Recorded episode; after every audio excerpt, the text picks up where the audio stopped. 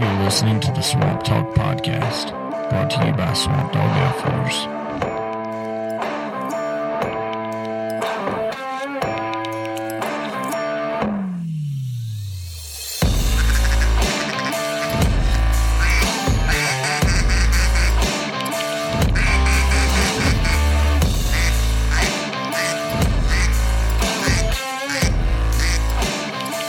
What's up, guys? Welcome to episode six of the Swamp Talk podcast. I'm your host, Jack Denny, alongside Ryan Chat. What's up, everybody? And today we have Tyler Spitzmiller. Uh, that's a mouthful, but I hope I got it right. What's up, Tyler? Not a whole lot. Yeah, and you got it right. So cool. props to you. Cool deal. And um, so Tyler, for those of you who don't know, is an I would say outdoor graphic designer. I've been following his work for a while, as well as Ryan, and just some of the creative things. I mean, like Trump holding a turkey, and I mean, y'all go check him out on Instagram because his work is funny in a lot of ways, but it's also super creative and really cool. But um, on that, Tyler, let's uh, just kind of share about you know where you're from, where you grew up, how you got into hunting, graphic design, just a, a little bit about you for the first few minutes. Yeah, for sure. So I'm from Tyler, Texas. I actually grew up in White House, Texas. That's just right outside of Tyler. A lot of people may know it because that's where Patrick Mahomes graduated from. And I, uh, I graduated from here. I kind of have stuck around here and, uh, I, uh, was blessed to be raised with a father and a grandfather that hunted and fished and took me every chance they could. And when I got older, I was able to do a little bit of content for a few companies and I have always kind of drawn and been kind of artsy, I guess. And, uh, it was because of my wife. She just really kind of pushed me to, you know, what if you just started drawing ducks or just you know, just different stuff that you love. And when you combine two different passions with, uh, you know, stuff you enjoy doing, it kind of just takes off. And I was not expecting it to go the way, the way it went, but, uh, it definitely took off and has been able to do a little bit of income for me and be able to pay some bills that have kind of built up over time. And so it's just fun to see people enjoy your work and find it funny because it's meant to be funny. And of course, it doesn't make sense, but it's just fun to see people put it together and think it's hilarious. And uh, I just kind of feed off of that. So yeah, have you heard of the guy uh, Jabo Art? He does a lot of fishing stuff. I, yeah, I think I have heard of. I think I might have seen him on my like Discover stuff and stuff like that. Yeah, but, he does a lot of flat stuff, but his work um, or your work reminds me a lot of his. And but right. yours is yours is tailored definitely to more the uh, hunting industry. But right, um, right. Well, that's neat. Um, so how how many years have you been doing the graphic design stuff? Well, so I have I have been drawing on paper forever. It wasn't until I think it was around 2020 where, or maybe a little bit before 2019, 18, I started doing it digitally. And let me tell you, it uh, took a lot of learning on my part because I do not have a college degree in it, and uh, just learning, you know, just learning the programs and learning the different files and the files that people need for T-shirts and yeah. stuff like that. I definitely felt overwhelmed multiple times where it was like, forget it, I'm just going to go back to paper, and you can scan it and figure it out. yeah. But I I was able to to just learn stuff, watch YouTube, and uh, it kind of took off from there. And before I know it, like big companies were hitting me up, and I was like, "Man, this is this is pretty cool." so, yeah, but yeah, I've been I've been doing it for a, a, I guess two or three years digitally, but I've been I've been drawing for oh my gosh, forever. So so this wasn't something that you had really intended to make any form of a career out of. I'm I'm assuming it was just kind of a hobby that that grew into people liking your yeah. work and and opening up some opportunities. I'm guessing. Right. Yeah. So like my Instagram started out with you know I did some work with a a thermal company, and so it was a lot of photography, night pictures, and then I did a little bit of stuff with Drake Waterfowl and then, you know, I just started doing some art stuff and I was like, well, I'll just take a picture of my art and post it. And then I got a few inquiries of, Hey, how do we get that? And I'm like, man, I have no idea. This is on a piece of paper. Like, you want me to, ma- you want me to mail it to you or yeah. how does that, how does, how does that work? You know?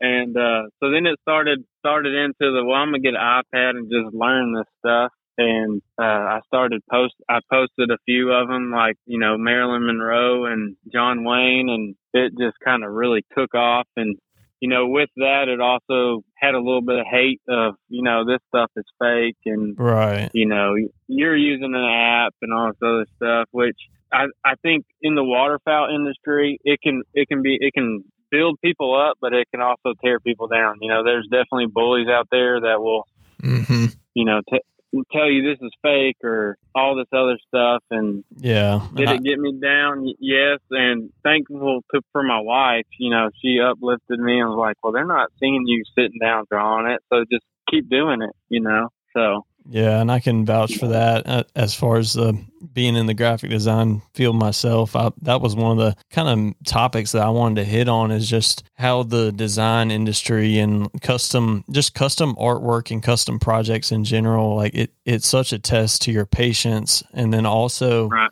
like people, I mean, you get those customers that are great. They're easy to work with. And, you know, sometimes you almost question, okay, like, were they too easy to work with? Did they actually like it? And they're just, you know want to pay it and get it over with and then you have right. others that you sit there and it's like dude we've been working on this for two weeks i mean can we not come up right. with a solution like right. so um, i mean how does that i guess the the right question would be how how do you kind of go around uh, the test of patience thing is there any routine that you do day to day that helps you build patience or anything that you kind of fall back on whenever you are struggling in that aspect well, I I think for for me it just mentally, you know, it's it's weird for me because I can just see something or imagine something, and automatically I see the image and I just draw it. And you know, for me, like if I have a client that you know, hey, I want this, this, this, this, and this, man, like I get that, and you might see that, but then I've been doing this for a few years, and I can be able to tell you like that's going to be way too busy of a design to you know to catch the eye,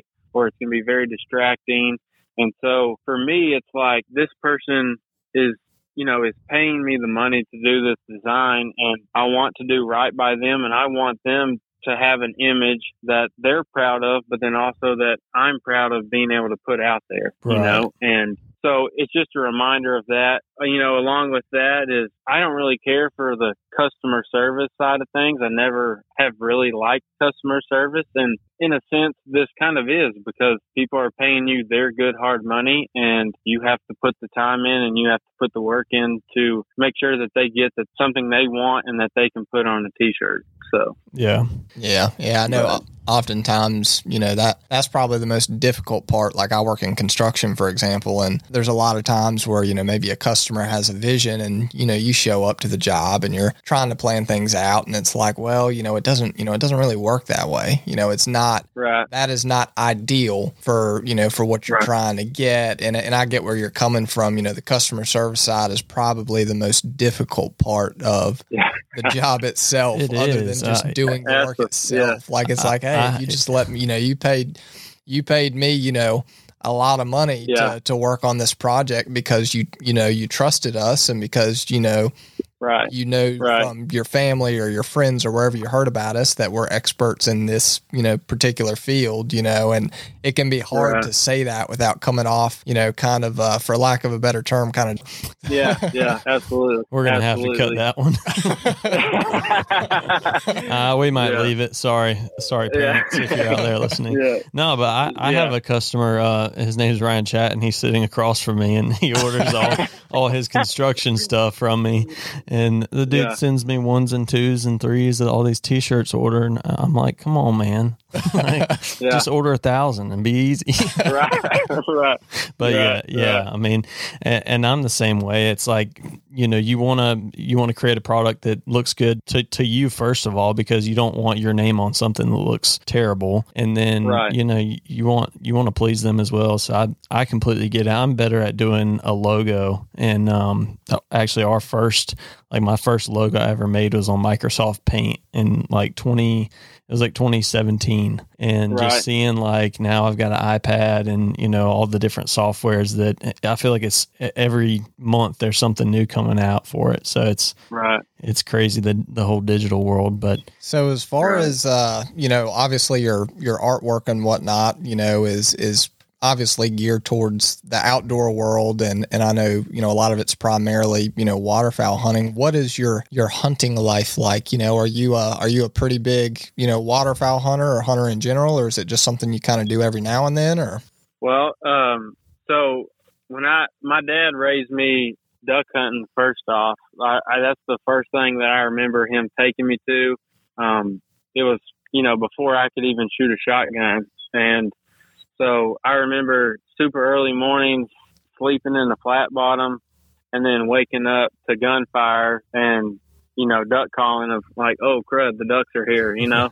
And uh that was my first experience and then the whole you know it was on public land and so the whole public land struggle and battle and warfare and whatever else took off and we started looking for private land and we found a few private land places and then you know my dad was just getting tired of the finding it and then losing it and you know not having anywhere to go. So we started deer hunting for a while and I when I got in my teenage years I I was into deer hunting but you know those memories of duck hunting were still in the back of my mind and you know never left me. And so when I was able to drive myself and stuff I started looking for uh private places and started again. And you know along with it I still deer hunted in East Texas we're kind of in between two fly zones so sometimes we get ducks, sometimes we don't. Sometimes it's 90 degrees in December and sometimes it's not. So, you know, I, I will, I'll deer hunt first, wait for the ducks to get here. And then as soon as I catch word or hear, you know, hey, the ducks are here or hey, uh, my spot's full of, of ducks, you want to come? It's like, yeah, man, forget deer hunting. I'm coming.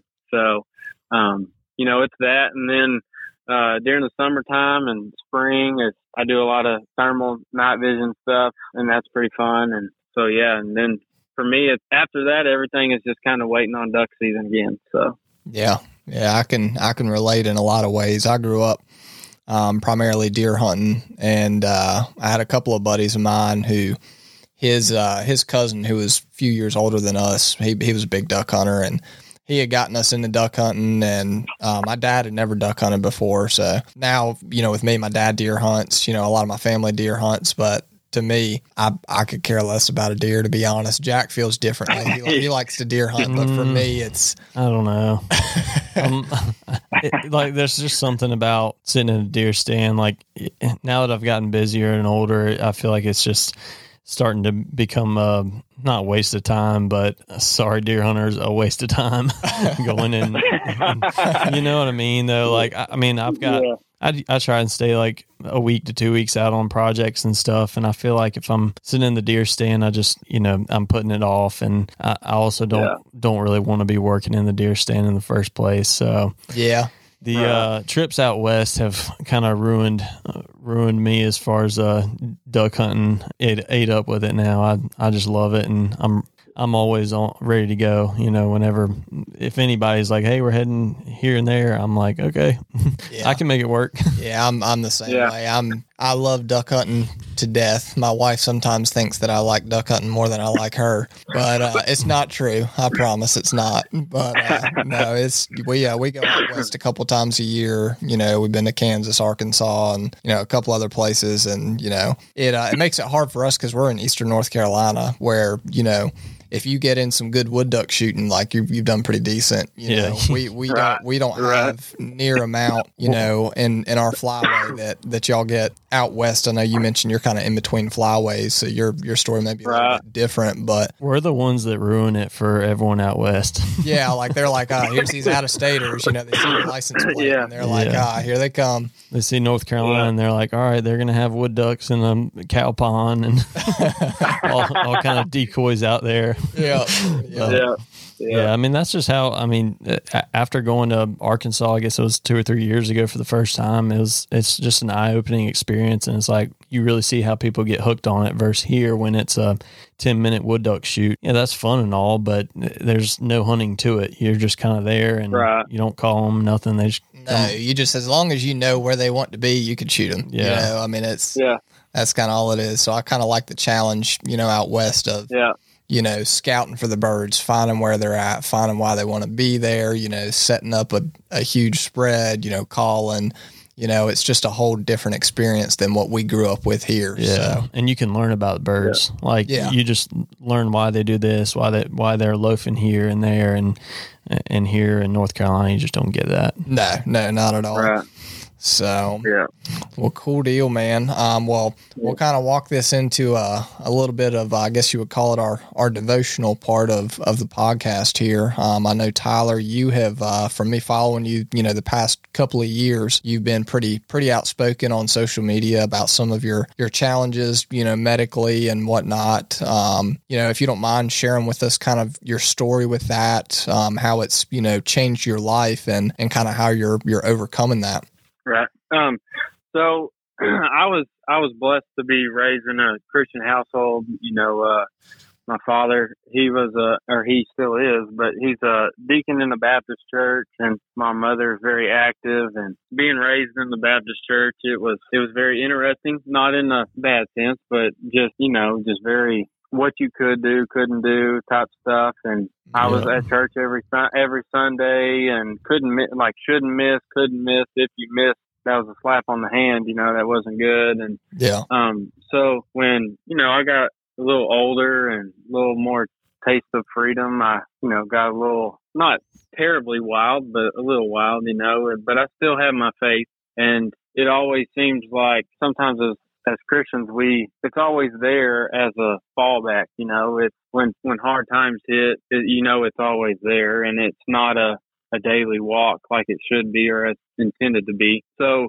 in 2000, I think it was 2020. It was a very hard year for everybody with COVID and everything else, but um, 2020, half of my face had gone numb, and this this was the second time that it had happened and uh the first time it had happened uh i went into a like a emer- emergency clinic or just kind of an in and out type clinic and they told me that i had bell's palsy which when i looked it up you know half your face is supposed to be drooping and you're supposed to be drooling and stuff like that and i didn't have any of that. So I I went in and they, that's what they diagnosed me with. They gave me some steroid pills, and I think three or four weeks it kind of just tapered off, and I had my feel or feeling in my face back. So later on, several months later, I started noticing that you know I got I had been getting a little few headaches that kind of traveled around my head that wasn't necessarily in one spot, but kind of just traveled all over, and it lasted for a second, two seconds, and then it would be gone. I, I noticed that. I told my wife about it, and we didn't really know what to do about it. And uh, so I just kind of, you know, the man thing. I'm not going into the hospital unless I'm dying. Mm-hmm. I uh, just kind of toughened it up. And 2020 hit, and my face went numb again. It's it's like you you go to sleep and you're fine, and then you wake up and your face is numb, and you're like, what in the world is going on? So I waited a week was thinking, well, maybe it'll just go away. I don't want to collect a bill to go into the ER or anything. So um, I waited and it started getting a little worse. It got into half of my tongue and then it started traveling into my chest a little bit. I told my wife, I was like, hey, I don't want to, but let's go into the ER and just hopefully they'll just give me some steroid pills and see you later. And uh, so we went into the ER clinic and they sent us to the actual ER side, not the urgent care, but the ER side. And they, uh, they basically said, you need to go over here and have a few tests done. And so we went over there and they were like, well, we're going to take you in for a CAT scan. And so I'm like, man, that's a several thousand dollar bill. And so we, we went in and it's me and my wife and we're sitting there and it's taken, taken a pretty long time. And automatically the worry starts building. And I looked at my wife and I told her I was like, something's not right. Something's not good. I just I just don't have a good feeling. And the doctor walks in and shuts the door behind him and he looks at me and my wife and he says, "Well, we found something on your brain." That's that's pretty much the last thing that I heard out of that doctor. Luckily, my wife was there and she was able to hear everything else because my mind automatically traveled into I have cancer, like this is it, mm-hmm. you know, all all the bad stuff that it could be. And um, so they asked if we wanted to be transported by ambulance over to the hospital to get an MRI because they could get a better reading. I told my wife, no, just, you know, just drive me over. And so we both got out into the car and we both just broke down. We had just had our biological born baby, um, little boy born and, uh, we were about to adopt our, uh, our son that we had been fostering for a while. And so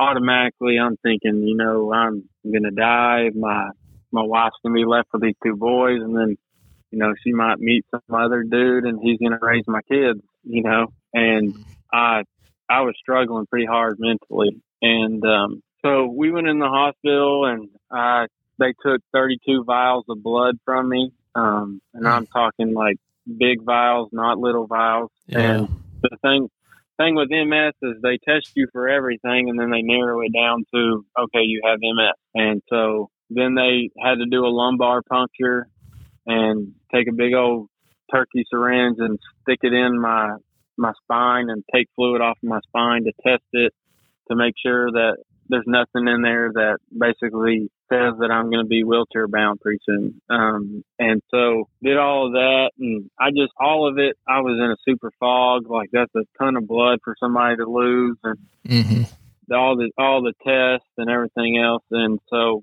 basically after I think it was four days of being in the hospital, we were released and automatically that's when the mental struggle of stuff happened, you know, where like I'm, I'm dying. Like I don't know anything else besides MS and the little bit that I know is, you know, most people are in a wheelchair. And so I'm not going to be able to play baseball with my boys and throw in the yard without being in a wheelchair.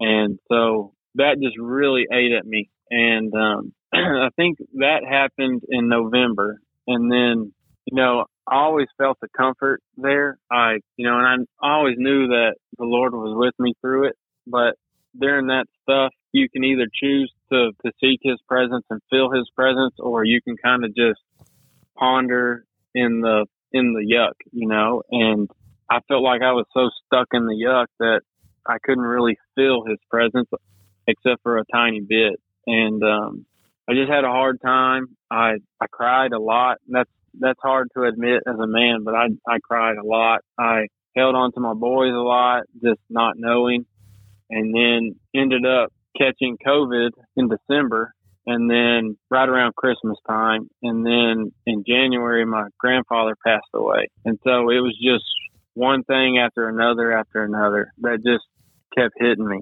Mm-hmm. And um, so it was duck season, and I uh, I told my wife it was on a it was on a Sunday. I just wasn't feeling it.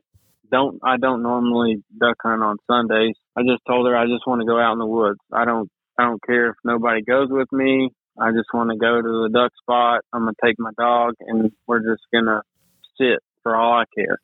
And so we uh me and my dog we went out and doesn't happen much here in East Texas, but by myself I was done by like seven thirty, seven forty five hmm. and I was able to sit there and, you know, watch the sunrise and it was in that moment that I just felt the, you know, the sovereignty of the Lord just sit there and tell me like, you know, I got you. Like I've been here the whole time and, you know, I'm here and, uh, everything's going to be okay. You know, whether I, whether I die the next year or, you know, I'm in a wheelchair, like it doesn't matter. You know, the, the Lord has me, the Lord's walking through me with this disease, um, or just any Christian, he's he's walking with you through the struggles, mm-hmm. and um, that was that was definitely the hardest part in my life, and then also like the most that I've really just leaned into him and let him just carry me through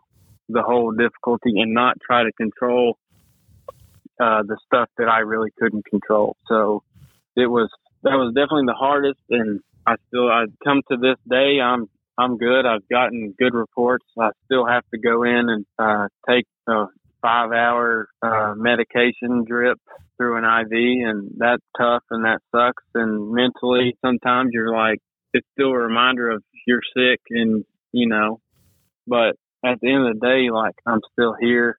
I can still see my boys. I can still see my wife, and it's just I don't know what someone I don't know how someone could have walked through this without the Lord, and how much harder it would have been uh, without the Lord behind them or beside them walking through it. So yeah, that's that's an incredible story. I feel like um, when you get to that point, like you said, it's it's just you either turn to the Lord and give your life to Him and and fully surrender, or you you just are stuck in that fog of it all, and there's no escaping it. Right. Absolutely.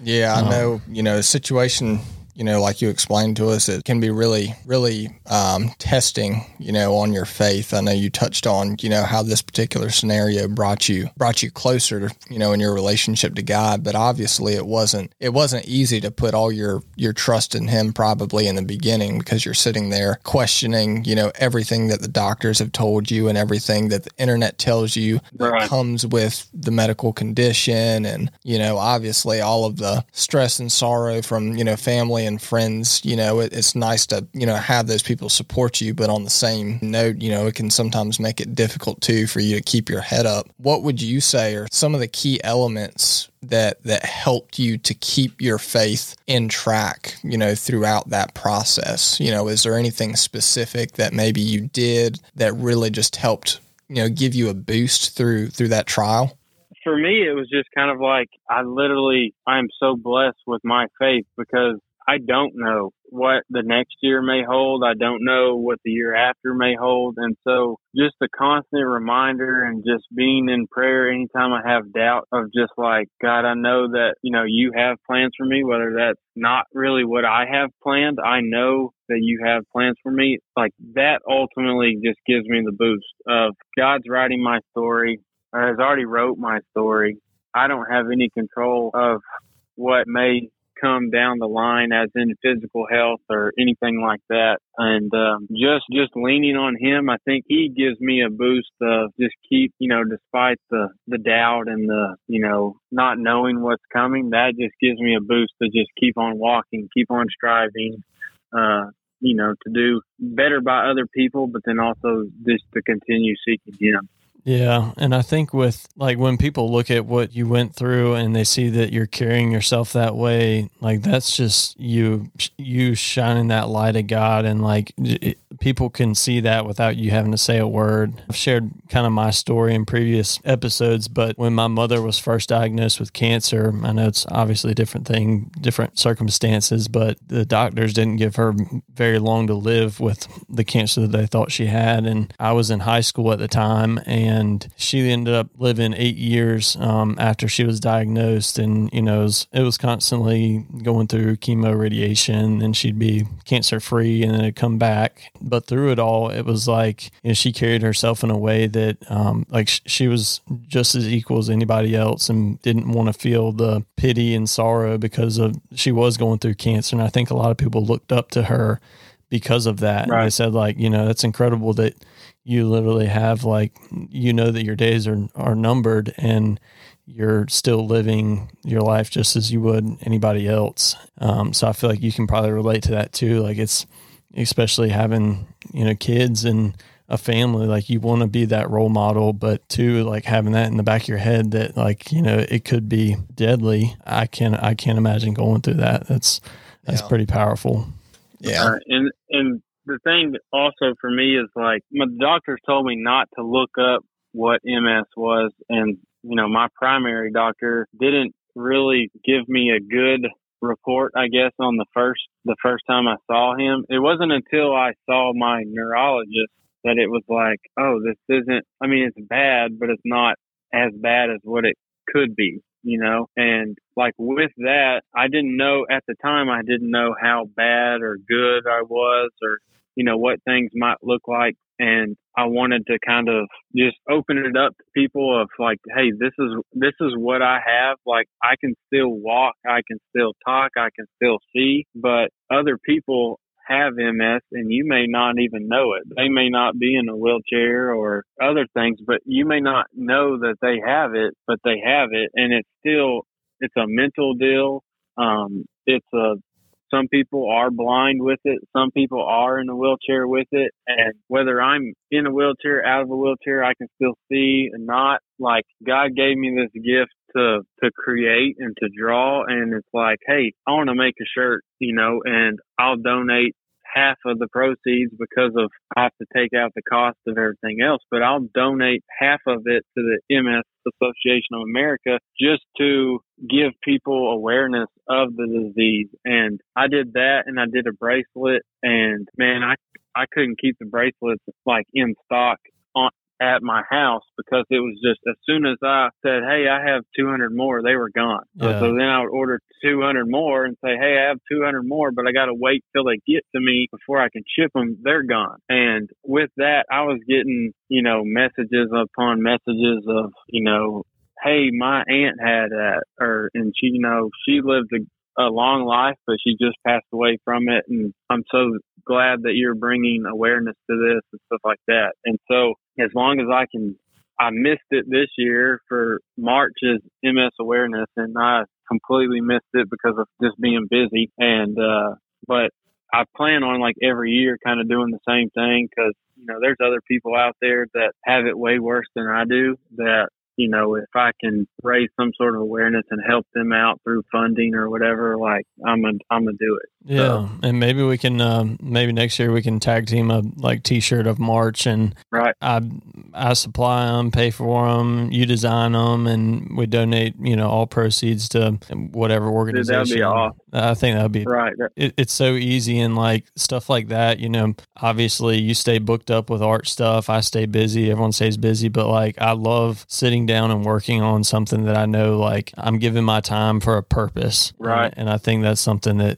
we could could easily do. So we'll we'll definitely have to keep in touch on that. For and, sure, um, that'd be awesome. It'd be super cool. So as far as yeah. uh you know, obviously you've talked, you know, a little bit about the bad and, you know, kind of how, how you've, you know, powered through it, you know, with your faith and your family and whatnot. What, um, if any, I'm sure there's some, you know, what would you say are maybe some positives that you have received out of this experience, you know, whether it be relationships or or anything like that, you know, is there anything that you feel like had you not gone through this, you know, you wouldn't have received, let's say, you know, maybe that that benefit of, you know, a particular mindset or or has it, you know, changed your mind in a positive way? Well, so I feel like a lot of things of just the simple things of, you know, being able to walk you know, even I may hate my main job, but like I can still physically do my main job.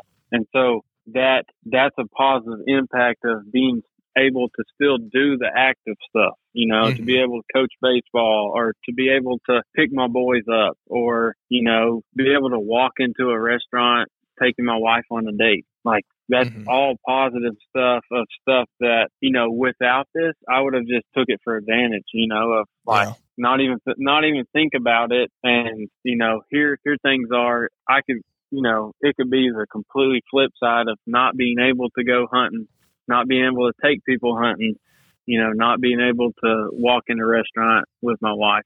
She have to roll me in or something like that you know? So mm-hmm. it's just little bitty things that i might not think about them now but even when i'm in the moment it's like it's like a quick little prayer of like thank you god for you know just still allowing me to have the ability to do this simple thing that I wouldn't have thought about before. Yeah, and that's I think that's a lot of thing that that people often miss, you know, about going through struggles, miss as in, you know, missing the mark, you know, is they don't they don't think about obviously people who who walk through everyday life, you know, like, you know, myself or Jack or whoever else. There's a lot of things through our daily walk that we take for granted Absolutely. that we we miss how important those those small abilities really are and you know right. we we really don't take time to thank God, you know, our creator for the ability and the opportunity to do the things that we do and go the places that we can go. I think um, too it's right. it's just our selfish nature as humans to, you know, always say, "Oh, I'm going through this struggle," and and you rarely ever do you think about the person who's going through a lot worse. Yeah. And I right. think that just like I'll always try and put myself in that position where I, I think, you know, okay, I had a terrible day, but, you know, here are the positives out of it and we're going to move on. But it's so easy for us to just get swallowed up in our, our selfishness and you know say man why me? Why this? Why that? Well you really need to start thinking about you know that person who's barely putting food on their table or or like you said who is in a wheelchair and um, you know the people who aren't able to do the things that we're also gifted to be able to do yeah Right. Yeah. And I think yeah. a lot of people don't pay attention to, you know, the the simple fact that, you know, we were, you know, obviously number one, our number one, you know, priority, you know, here on earth is to build disciples. But, you know, part of building and creating disciples in the kingdom of God is serving others that maybe don't right. have the same opportunities and advantages that you have. And, you know, there's a lot of, you know, great organizations and people who dedicate their entire lives to people, you know, let's just say, you know, with disabilities or, or different struggles. But most of your normal day to day people don't take the time to to even think about, you know, those who are who are less fortunate in their normal lives. And, you know, I think that's something us as Christians, you know, we, we aren't necessarily the best at. You know, a lot of us can put on a good act and say, oh, yeah, you know, I went to this, you know, this event or, or whatever the case may be. And they kind of like check that box off for the entire year of their charitable giving, you know, not necessarily financially, yeah. but, you know, maybe they spent a couple hours, you know, assisting in this charitable event or whatever the case may be. But it's a pretty big priority, you know, in the Bible for us to be examples of Christ and to yeah. to aid those who are less fortunate than us. And I, I don't think yeah. the majority of the population spends enough time focusing on that, thinking about that, and acting upon it, um, which I'm sure you can probably, I think most people can agree with. So I, I think that's definitely, and even myself, you know, me and you know Jack, you know, we we've talked about you know taking kids you know on on different hunts and we've done that on a couple of different occasions but i feel like we can never do enough of that you know Right. Yeah, and you know that that's one of the things for me. Like you know, I'm I'm not I'm not the best on building disciples or witnessing to people. Um, mainly because today's kids and today just people in today general Christianity is a bad taste in their mouth just because of stuff that they've witnessed and stuff like that. So it's you can't just go out and just Bible beat somebody and win them over you know, just right then. So for me, it's like if I can, if I can take a kid or, you know, take someone my age duck hunting and just live life with them, take them out hunting, not necessarily just beat them over the head with scripture, just let them enjoy being outside, showing them that, man, I struggle with life. I am, I am not perfect. I struggle with stuff daily.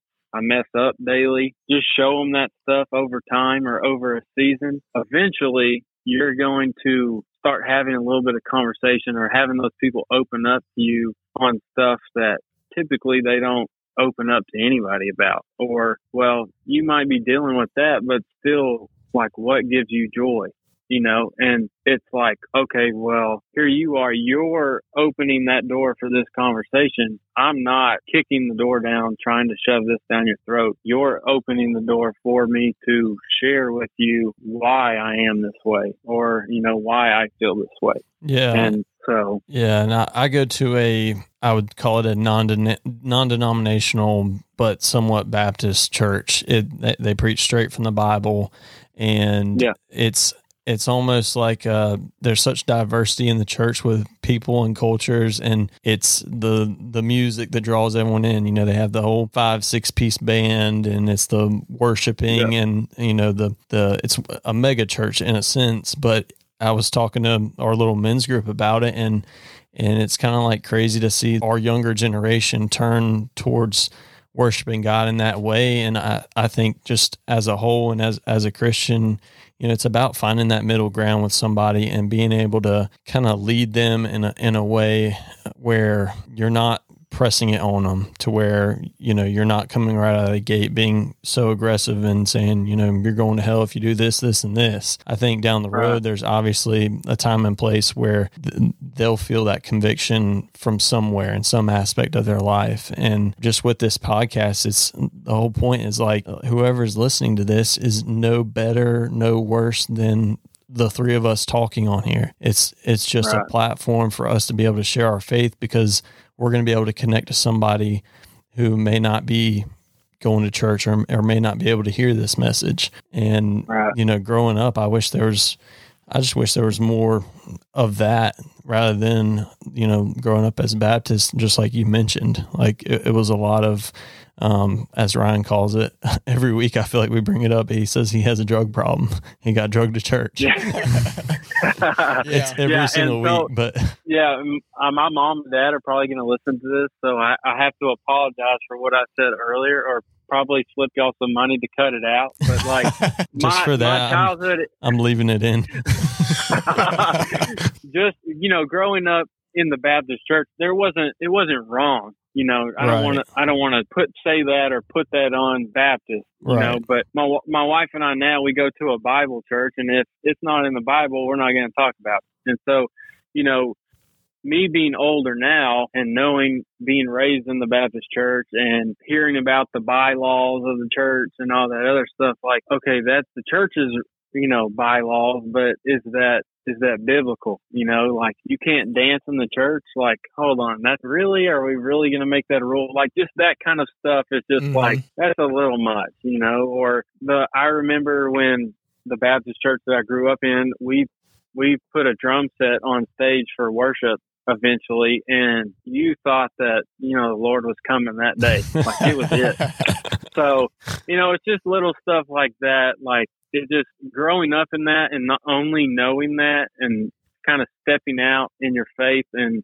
going to something different and hearing kind of what how they do it at a different church is kind of like it's just really eye opening. So yeah. nothing against it's like to each their own tomato tomato. Like if you like going to a Baptist church, great. If you like going to a Bible church, great. You know, as long as you're being fed. But just for me it was just kind of eye opening of, you know, sometimes everything can get lost in the rules and the you know you got to walk this straight and narrow you know some of this conversation could be taken the wrong way as in you know we, i right. don't i don't want people thinking okay you know you have, you can kind of make your god your god you know it's it's look to the bible for the facts about jesus christ right. and um in that you'll learn who he is and i right. think it's so easy for um especially new christians or or new newfound believers to make their own rules because they're not used to the conviction or the, or the truth behind a lot of things that Jesus did or or says that we should and shouldn't do. And right. you know, I, I want this to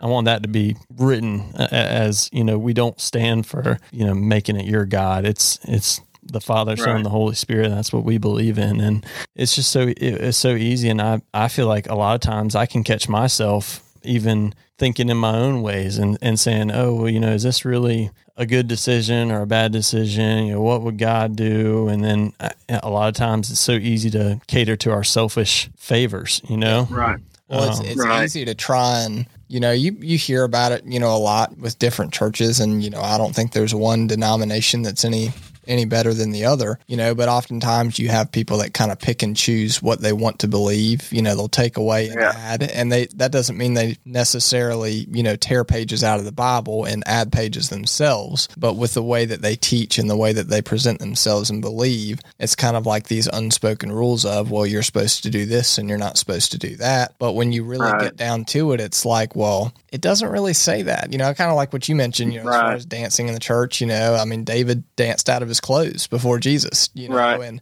right. My, my, dad grew up in a, a Pentecostal church where women didn't cut their hair. They didn't wear wet makeup. They wore long skirts and that, you know, a, a lot of those things, you know, if you look at it biblically, you know, they don't uh, necessarily, you know, align with what the Bible says. Um, and I think a lot of folks, like you said, they get caught up they get caught up in the rules, you know, of what the Bible right. says rather than building that relationship, you know, your own personal relationship with God, you know, having your your daily, you know, your daily prayer time and whatnot. That's where you you really get fed the most, you know. Um, Absolutely. And and I think that's definitely something important, you know, for for the Christian walk is is you know to I'm not going to say build your own opinion, but build your own relationship with God, because um, that's where you're going to find most of your food. You know, um, right.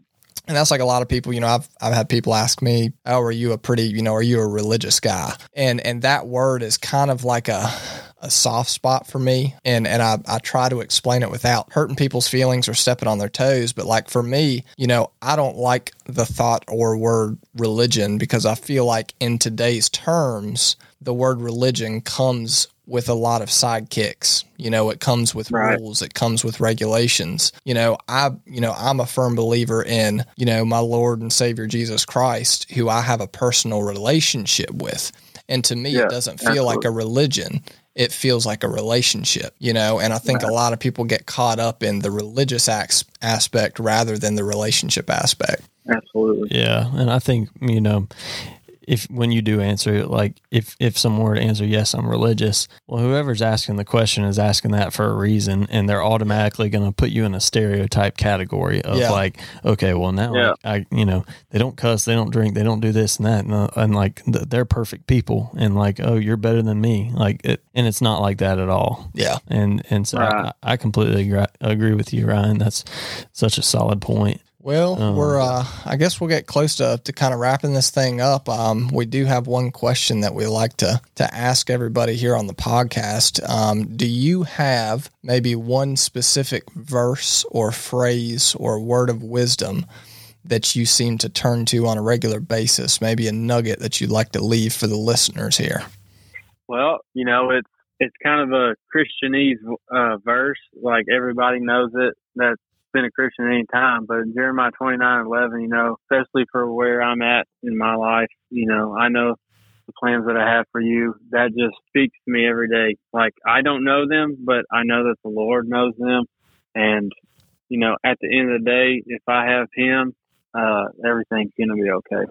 So, yeah. Amen. yeah, that. that's, that's a pretty, pretty powerful one, you know, and a lot of times we get lost yeah. in the cliche of, oh yeah, I've heard yeah. that verse a thousand times, but if you really sit down, right. and, you know, mull on it for a few minutes, it's it's kind of like, right. man, this is, or even just like a, a, lot of my friends and and people I know, they they try to wake up every day and read their Bible, and like I often fall short of doing that every single day, and yeah. as as do most people probably, and um, I think you know, as simple as just printing that verse out and having it like somewhere like on your bathroom mirror um, yeah. It's just instantly a, a, reminder of you know today is not not going to be planned by you. You can have intentions to do everything you want but the lord is ultimately has the the plan for you. So yeah. that yeah, that's absolutely. a good verse to to it's simple short sweet uh, yeah. easy mirror uh, mirror verse reminder. Yeah. Um, right Anyway, Tyler, well, um, we're gonna keep in touch. I know Ryan mentioned, um, I guess he invited you hunting. I didn't get an invite, so whatever.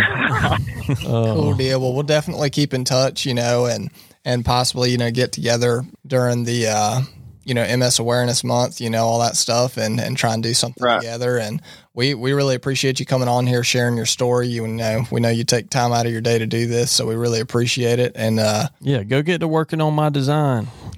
yeah, I'll I'll get going. I'll get going. Why is it Why is it taking so long? Doug? Yeah, yeah. Come on now, but, you're gonna have it tomorrow. Yeah. yeah, yeah. So, but yeah, guys, I appreciate what y'all are doing, and I will continue praying for what y'all are doing. And you know, Thank if it you. just speaks to one person, like that, that's great. But I I think this is awesome what you guys are doing for sure. So well, we appreciate it, Tyler. Um, we're gonna go ahead and hang up here, and we'll talk to you soon. Appreciate right. it, man. Yes, sir.